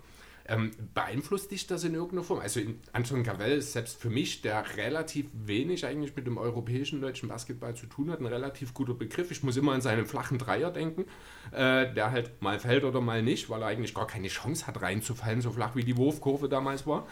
Ähm, ja, beeinflusst das sowas, wenn dann auch so jemand mal auf der anderen Seite auf der Trainerbank sitzt? Oder ist das vielleicht sogar noch mal ein Schub dort, äh, ein Motivationsschub für dich?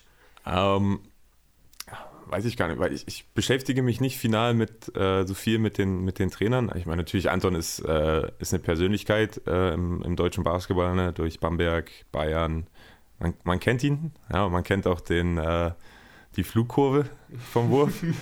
ähm, aber also mit Anton, äh, mit Anton habe ich einen sehr, sehr offenen Draht. Wir, wir kommunizieren auch viel und ähm, ihn ärgert es sehr, dass er bis jetzt alle Duelle gegen, gegen mich und gegen uns verloren hat. Ähm, aber es ist so, wo du jetzt am Ende, am Ende sagen musst, es ist, äh, als wir das erste Mal in Ulm gespielt haben, bin ich, habe ich mich mit ihm an der, an der Mittellinie unterhalten, habe ihm auch gesagt, dass es jetzt hier so ein kleiner Fanboy-Moment ist. Also als ich angefangen habe, Basketball zu spielen, hat er halt bei Brose Bamberg andauernd Titel gewonnen. Ja, genau. also das war schon was Besonderes. Ja, ähm, und ja, ich, ich glaube am Ende, wenn du solche Persönlichkeiten an der, an der Linie gegenüber hast, von denen kannst du irgendwie immer nur irgendwas lernen. Ja, und das ist, ähm, da muss man sich einfach bewusst sein, dass man vor oder nach dem Spiel einfach halt auch mal über nicht direkt das Spiel spricht, sondern über andere Sachen im Basketball und da halt vielleicht man von diesen Personen sich ja ein bisschen nähren kann. Mhm. Ja. Ich habe da sehr passend zu dem Thema auch noch eine Frage von Alte82, heißt er auf Instagram. Du, so wie du grinst, weißt du genau, wer es ist. Ja, ja, ich weiß genau, wer das ist, ja. ähm, hast du Trainervorbilder oder jemanden, von dem du dir Sachen abguckst? Oh, das ist eine sehr gute Frage. Ja. Ähm, wie gesagt, also ich bin, ich bin meinem, meinem Mentor Felix Barnopere in Bochum bin ich, bin ich sehr, sehr dankbar und es ist auch ein bisschen in, in einigen Sachen mein, mein, äh, mein Vorbild. Ähm, jetzt auf dem europäischen Bereich zu schauen, welche, welche Coaches da herausragend sind. Oh, es gibt so viele gute Coaches in Europa, das muss man wirklich sagen. Aber ähm, ich meine, Aito, von Alba Berlin ist einfach, ich glaube, das ist äh, ja, der Meister hier in Europa, definitiv. Und dann wäre meine andere Frage noch, jetzt wieder in Bezug auf die NBA, gab es schon mal, dass du dir Spielzüge direkt aus dem NBA-Basketball so ein bisschen abgeguckt hast? Oder wie du vor uns gesagt hast, danach halt kurz die Kamera gezückt hast und das mal aufgeschrieben hast, sage ich mal so? Weil zum Beispiel dieser ähm, Spielzug aus Koblenz, über den wir vor uns geredet haben, der hätte aus meiner Sicht eins zu eins in der NBA auch passieren können. Ich glaube, der ist auch schon häufiger in der NBA so gelaufen worden. Das, kann, ich, kann ich euch ehrlich nicht, äh, ehrlich nicht sagen, weil ähm, jetzt in den letzten Jahren, wie gesagt, habe ich, wenn ich, wenn ich Basketball geguckt habe, dann war es äh, viel Euroleague, äh, viel BBL oder ähm, ACB, ACB in Spanien. Ähm, oder ZSK Moskau mit, mit Joe Vogtmann, die mit dem Itudis einen, auch einen, einen Brain von Coach haben, natürlich. Ähm, aber ich glaube, am Ende ist es irgendwie, wird jedes, jedes Play ist schon mal irgendwo gelaufen worden. Ne? Also entweder zieht man sich das aus der NBA oder die NBA zieht sich das von Europa und das ist halt, das ist ein, ist ein Kreislauf, der die ganze Zeit dreht und ich glaube, ich habe sicher irgendwelche Plays von der NBA, hundertprozentig, aber ich habe mir noch nie die Mühe gemacht, das abzugleichen. Hast du schon mal äh, bewusst im Rahmen des Gegner-Scoutings gedacht, Mensch, das ist so ein cooles Play, das nehme ich jetzt selber mit bei mir auf? Was du halt von den, vom kommenden Gegner sozusagen dir abgeschaut hast? Es ist sicher schon vorgekommen. Ja, ich glaube, ja, ein, zwei Plays sicher. Ähm, ja, da kommen wir auch wieder zum Thema Anton Gavel. Der hat immer ein ganz, ein ganz nettes Playbook. Also ich gucke mir die Spiele von Ulm sehr gerne an. Ja, und das sind hier und da immer mal ein paar Situationen, die man sich so, die kann man sich schon gut kopieren. Danke, Anton. ähm, du hast ganz vor kurz den Namen Joe Vogtmann gefragt, äh, gesagt. Da habe ich von Nice Hoops Official eine Frage bekommen. Ähm, Fabo, schlechterer Teammate, Joe Vogtmann oder Stefan Haukohl? Liebe Grüße aus Berlin. Geil. Ähm, ah, schlechterer Teammate. Beide eigentlich, also man, Beide schlecht. Nein, nein, nein. Nein. nein, absolut nicht. Also beide sind auf ihre Art und Weise liebenswert und gute Teammates. Ja, ähm, der Joe unglaublich ehrgeizig, ja, und ähm, deswegen kann man hier und da auch mal verstehen, wenn er ein bisschen emotional wird, wenn irgendwas nicht funktioniert hat oder so. Ähm, ich glaube, das hat er jetzt mittlerweile sehr, sehr gut unter Kontrolle. Ähm, ja, früher, wenn man jugendlich war, war man einfach ein bisschen unkontrollierter in den Emotionen. Ne? Und äh, Haukohl, ja, ähnlich, ähnlich, glaube ich. Der ist jetzt auch entspannter geworden. Ähm, aber wenn ich das jetzt auf die MBBL-Zeit äh, zurück ziehen möch, äh, müsste in Jena, würde ich sagen, dass äh, der Preis für den schlechteren Teammate an, an Haukol geht. Ja. Es scheint eine ganz interessante Truppe damals in Jena in eurer Jugend gewesen zu sein, oder? Ja, definitiv. Ich meine, dieser 93er-Jahrgang ähm, plus Joe Vogtmann, äh, das war schon, ja, war schon eine wilde Truppe, definitiv. Wir sind damals, glaube ich, in Playoffs mit der MBBL gegen Daniel Theiss und äh, Dennis Schröder ausgeschieden gegen Braunschweig. Gegen Braunschweig, ja. Ja, Okay. äh, sitzt immer noch tief, aber ähm, ja, wer kann, schon, wer kann schon sagen, dass er gegen NBA-Spieler gespielt hat? Ja. Ich glaube, Brian hat- konnte das auch sagen, ne? Gegen genau, ja, ja, ja, genau ja. deswegen. Ja. Hast du auch noch eine coole Anekdote aus der Zeit irgendwie, die Brian vielleicht nicht rausgeschmissen hat? Oder die Brian vielleicht peinlich ist. Nee, ich, also ich, ich weiß nur, dass wir in Braunschweig damals im Rückspiel in den Playoffs hatten wir, da haben sie uns, glaube ich, mit 20 geklatscht oder sowas. Das war schon tough. Ähm, aber ich, als wir zu Hause gegen, gegen die gespielt haben, das war, das war ein verrücktes Spielchen. Ich glaube, wir haben zwei Overtimes gebraucht. Und ähm, man muss wirklich sagen, Daniel Theiss war damals einfach schon ein Vieh. Der Typ konnte springen, das war der Wahnsinn. Und Schröder war auch unglaublich schnell. Ja. Ja, und äh, das Einzige, an was ich mich erinnern kann, da habe ich, glaube ich, einmal in den Playoffs einen Ball auf den Boden gesetzt und bin zum Korb gegangen, anstatt zu werfen. Und habe halt mit Absicht meinen Korbleger, mein Layup einfach unglaublich hoch geschmissen, damit der schnellstens wieder runterfällt. Und ähm, ich glaube, der war trotzdem noch gefühlt 40, 50 Zentimeter über dem Ring oder sowas, der Ball. Und plötzlich war der Ball halt an der, an der Hallenwand, weil Daniel Theiss das Ding halt noch gegen die Hallenwand geblockt hat. War zwar Goaltending, aber das ist, das ist das Einzige, was ich mich erinnern kann, dass ich halt gesagt habe, okay, wenn ich ihn jetzt nur so leicht über den Ring lege, dann räumt er mich ab. Deswegen muss ich ein bisschen schummeln. Und ähm, ja, habe dann so ein Ding losgelassen und ich habe zwar die zwei Punkte kassiert, aber nach dem Block habe ich mir trotzdem gedacht, ich gehe nicht mehr zum Nicht nochmal, genau. Wenn wir jetzt gerade schon einmal quer durch Deutschland springen, Alte 82 hat nochmal gefragt, ähm, Jena, Dresden oder Hamburg? Hamburg, beste Stadt, definitiv. Du weißt schon, dass wir gerade in Dresden sind, oder? Ich, ich weiß, ich weiß, ähm, ich meine, in Jena habe ich viel meiner, meiner, ähm, meiner Kindheit ist auch, aber meiner Jugend verbracht.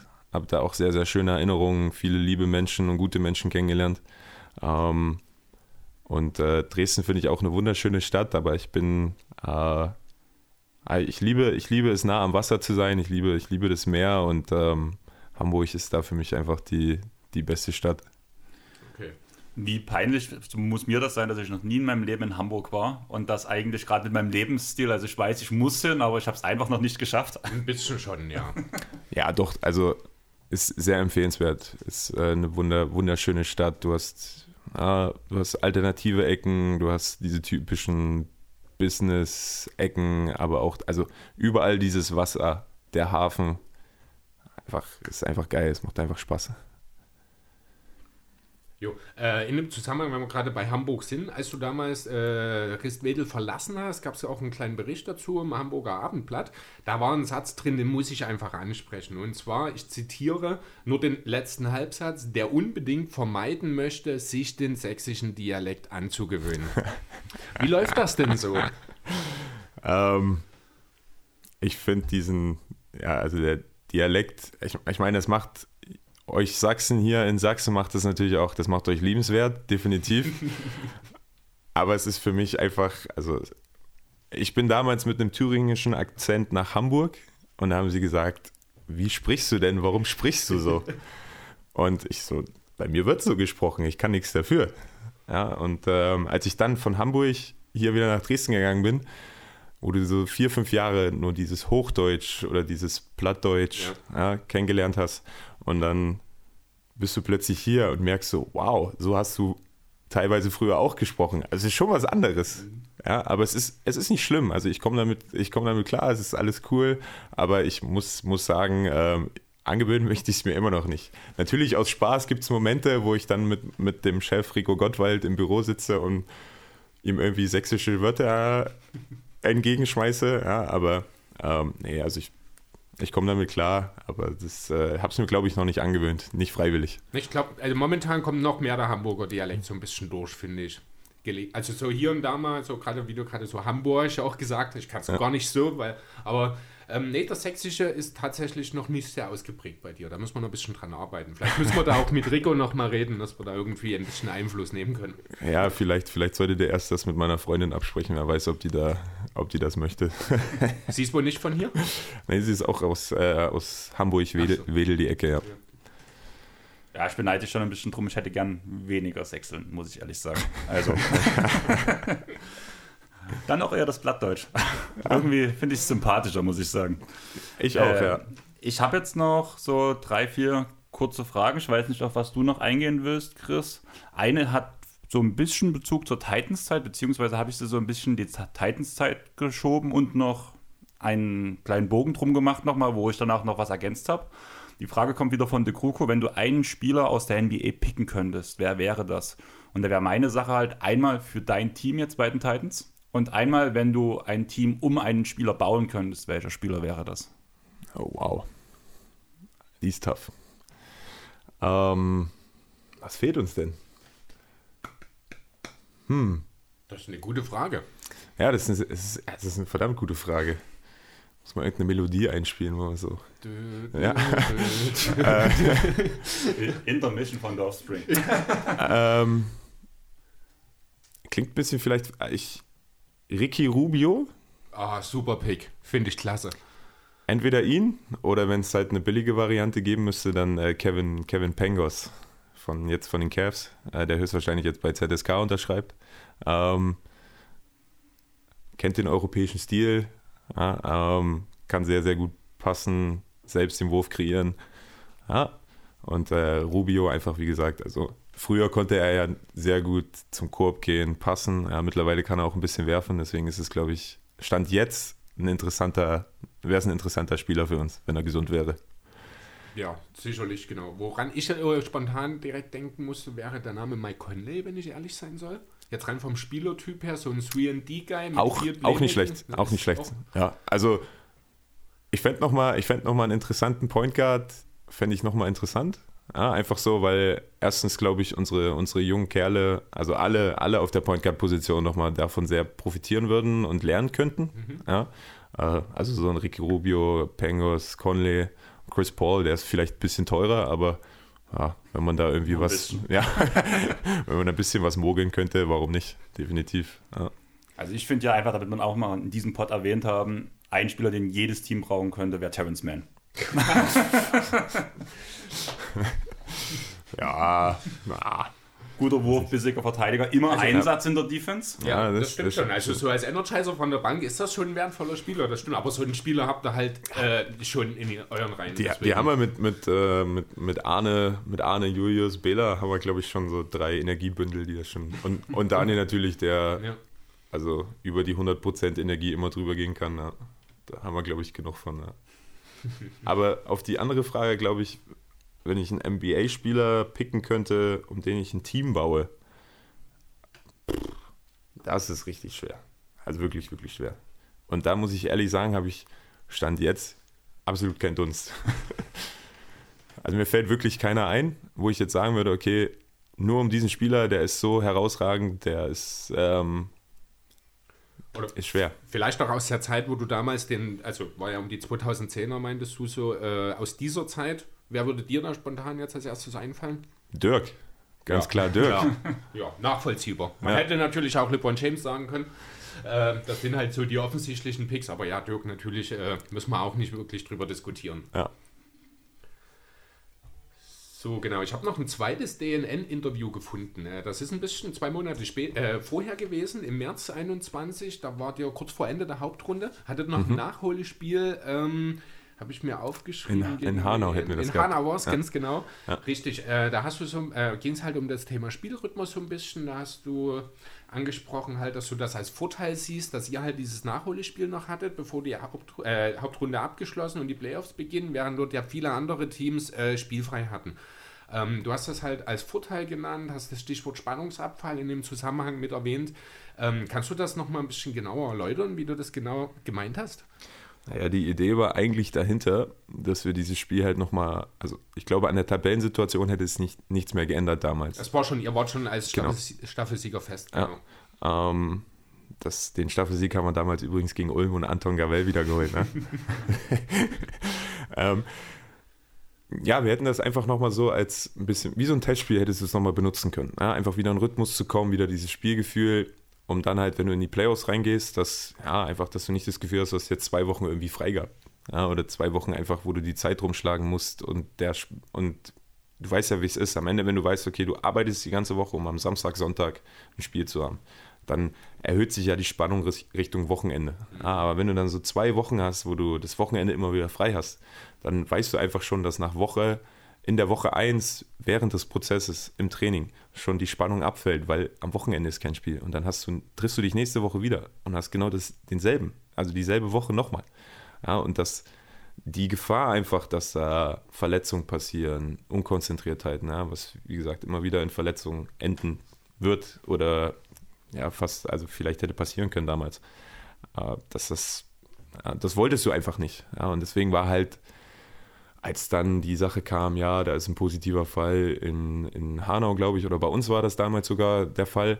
Ähm, das Spiel wird nicht stattfinden und dann bist du halt, dann sitzt du als Trainer zu Hause, okay, wie lange bist du jetzt in Quarantäne oder wie lange darfst du jetzt nicht trainieren? Was ist, wie geht es jetzt weiter? Ja, und dann und dann weißt du halt, okay, dann und dann beginnen die Playoffs, aber wenn du jetzt in Quarantäne bist, dann verschiebt sich das ja wieder nach hinten.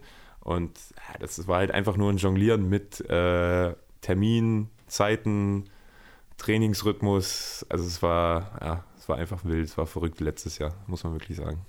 Ja, das stimmt. Also die ganze Pandemie-Geschichte hat er natürlich auch äh, sehr viel durcheinander gebracht. Einfach war natürlich nicht nur die Titans von betroffen, andere Teams auch. Aber ich hatte schon das Gefühl, dass es euch schon teilweise ganz schön hart auch getroffen hatte zumindest phasenweise war das schon ordentlich, was dann halt auch an den ganzen äh, Ersatzterminen und sowas sich bemerkbar gemacht hat. So ein richtiger Saisonrhythmus konnte halt nie wirklich entstehen.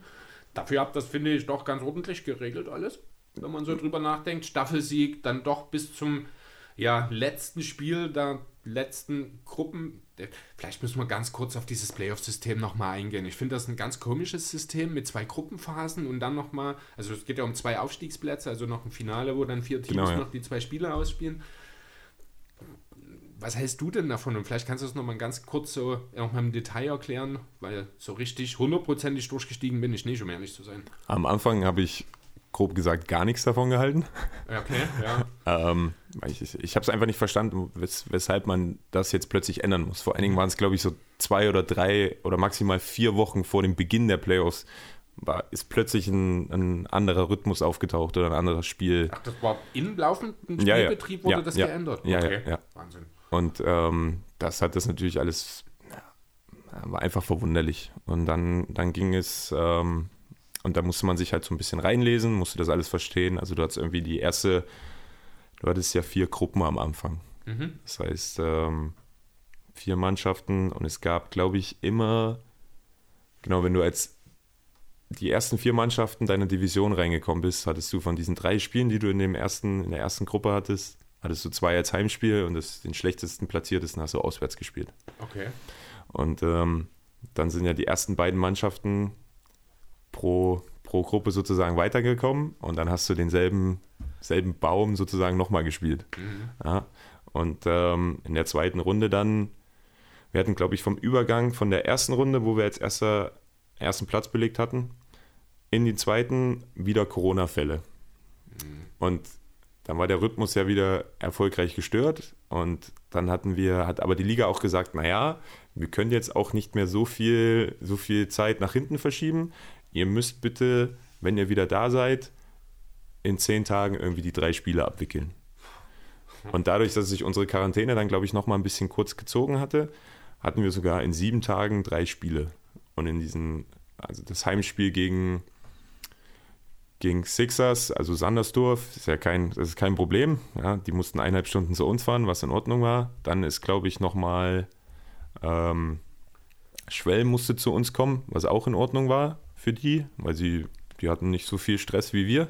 Ja, und dann mussten wir direkt nach dem Spiel in Schwelm 48 Stunden später in Itzehoe spielen, was eine sieben Stunden Fahrt ist ja, von Dresden. Und ähm, also wir haben, glaube ich, den Freitag in Dresden gespielt. Gegen, gegen Sandersdorf war das, glaube ich, damals. Das haben wir gewonnen, recht hoch sogar.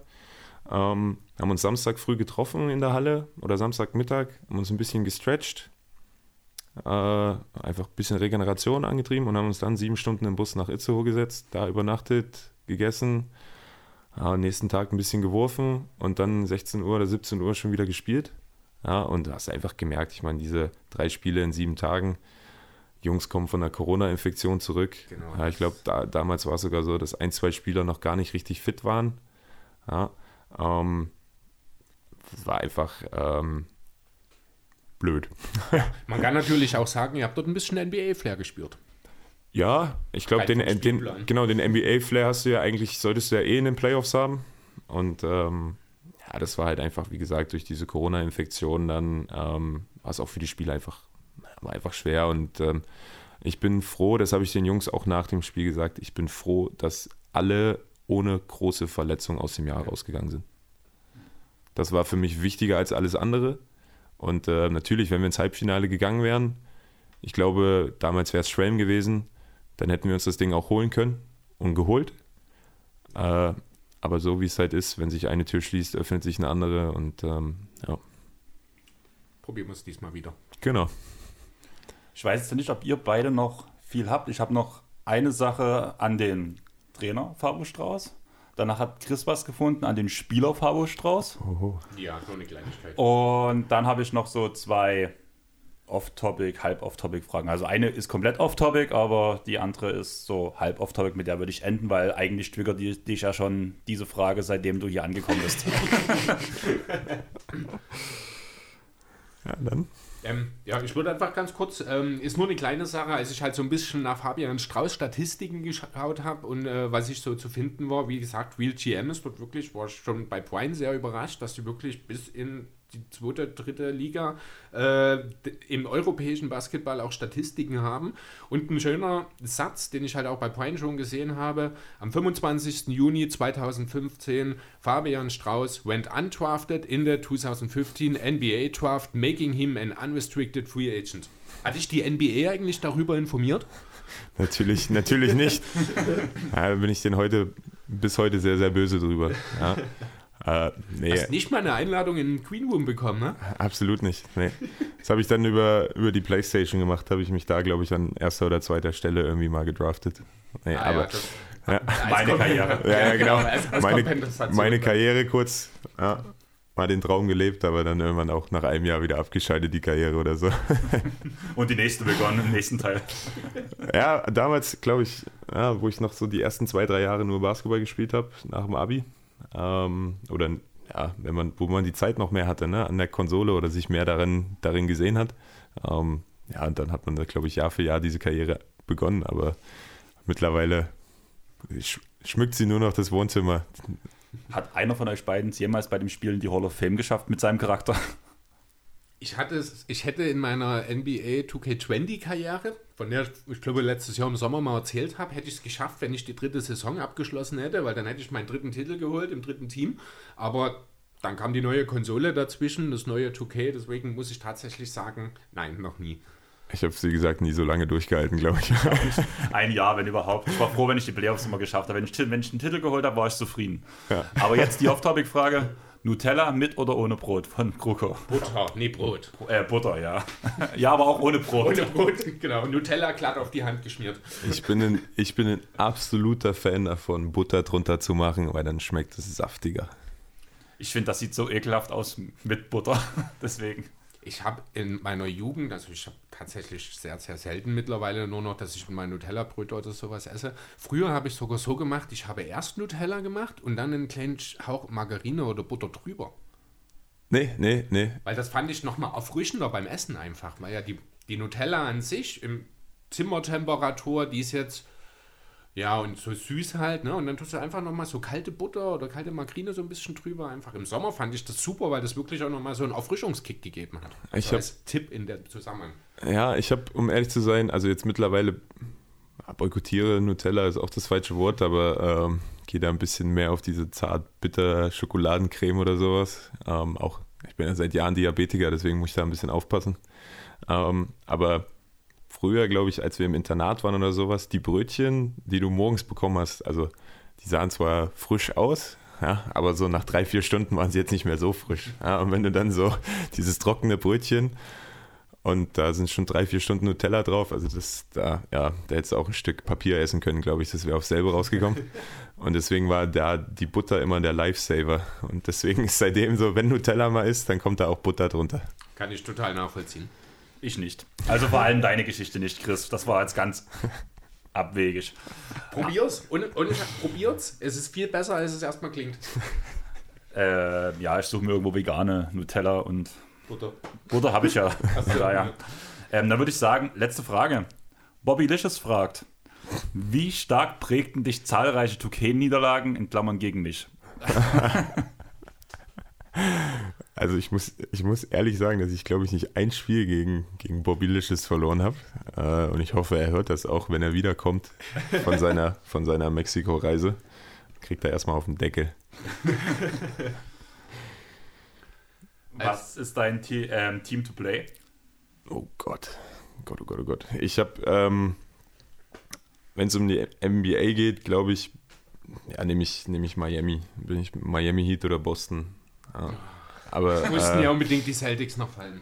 Ähm, ja, ich bin, also, Stand jetzt, ich meine, ich, ich, ich mag Jason, Jason Tatum, ist für mich ein sehr, also das Skillset, was er als Spieler hat, ist, ist krass, muss man einfach sagen. Ich muss ganz kurz einwerfen, Entschuldigung, ist was ganz Außergewöhnliches auch diese Woche passiert. Jalen Brown hatte in einem Spiel neun Assists. Das muss ich ganz kurz mit erwähnen. Das Ja, das kommt auch nicht so oft Ja, vor. Ja, ja, das stimmt natürlich, natürlich. Ähm, nee, aber deswegen ist für mich die Celtics einfach ein interessantes, also ich hoffe, dass sie es in den nächsten Jahren mal wieder hinkriegen und äh, einfach competitive werden im, im Osten. Ja? Ähm, mir tut es immer noch in der Seele weh, dass sie damals Isaiah Thomas haben so, so verarscht, ja, das muss man wirklich Mhm. sagen. Ähm, und ja, Miami ist einfach, ich war einmal zu einem NBA-Spiel, damals in, in Miami, äh, ich weiß gar nicht mal, wann es genau war. Da war LeBron noch da, da haben sie gegen Brooklyn Nets in der ersten, ersten Runde gespielt und äh, seitdem, also ich mochte die Miami Heat auch davor wegen Dwayne Wade.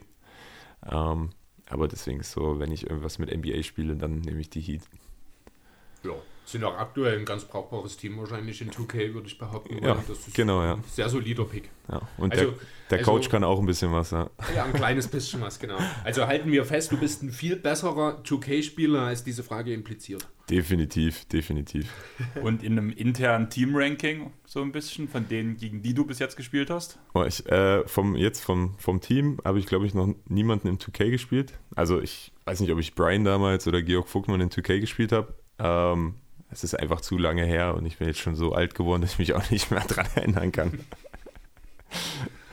Okay, ich würde sagen, dann haben wir es soweit. Chris, hast du noch was? Ja, und eine kleine abschließende Frage jetzt einfach nochmal zur aktuellen Saison. Was sind die Ziele? Was wollt ihr erreichen? Zum einen, ähm, ja, einfach tabellarisch, perspektivisch auch für die Playoffs und auch intrinsisch, entwicklungstechnisch. Welche Ziele gibt es da? Was wollt ihr erreichen? Wo soll es hingehen? Oder auch du selber, nicht nur ihr als Team, sondern auch du persönlich natürlich. Als Team, als Team ähm, wollen, wir, wollen wir die Hauptrunde als, als erstes abschließen. Das haben wir uns jetzt auch durch den, durch den Sieg jetzt am Wochenende gegen Koblenz ähm, klar vorgenommen, dass wir diesen ersten Platz nicht mehr hergeben wollen. Und äh, auch da hat jeder, jeder äh, ist mit einverstanden, dass wir besser sein oder erfolgreicher sein wollen als letztes Jahr. Und ähm, das bedeutet, dass wir mindestens die Runde 3, also Halbfinale, erreichen wollen. Und äh, dafür, dafür arbeiten wir, dafür kämpfen wir. Und ähm, alles andere danach, da werden wir uns nochmal teamintern hinsetzen. Ja? Und äh, ja, ich, ich, ich glaube, wir sind alle, die, die Jungs und ich, wir sind, wir sind Sportsmänner, wir sind ehrgeizig und es wäre eine Lüge, wenn wir nicht sagen würden, wir wollen immer für das Maximum spielen. Ja, und deswegen wachen wir auf und deswegen machen wir das jeden Tag. Ist das Wort Aufstieg gefallen mal? Ich würde es, ich würde es nie Aufstieg, Aufstieg nennen, sondern wir, wenn wir drüber sprechen, dann sagen wir, okay, wenn wir wirklich in die Pro A wollen, dann sollten wir auch alles dafür tun. Und ähm, wir arbeiten hart. Ja, wir arbeiten hart, wir arbeiten vielleicht auch hart dafür. Aber ihr wisst, glaube ich, auch wie ich, da gibt es viele, viele Sachen, die bis dahin noch passieren können. Hoffentlich, äh, hoffentlich nur positiv passieren. Und äh, ich wünsche es, ich wünsche es jedem Einzelnen der Dresden Titans und ich wünsche es jedem Einzelnen der Jungs, dass sie, dass sie dieses Ziel erreichen und ich möchte sie gerne dabei unterstützen. Ja, das ist eigentlich ein wunderschönes Abschlusswort. Ja. Jetzt wäre meine Frage noch, möchtest du noch irgendjemand, irgend, noch irgendwas raushauen, noch irgendjemand grüßen oder irgendwie sowas in die Richtung? Oder jemand dissen? Bobby Licious zum Bobby Beispiel. Licious zum Beispiel, ja.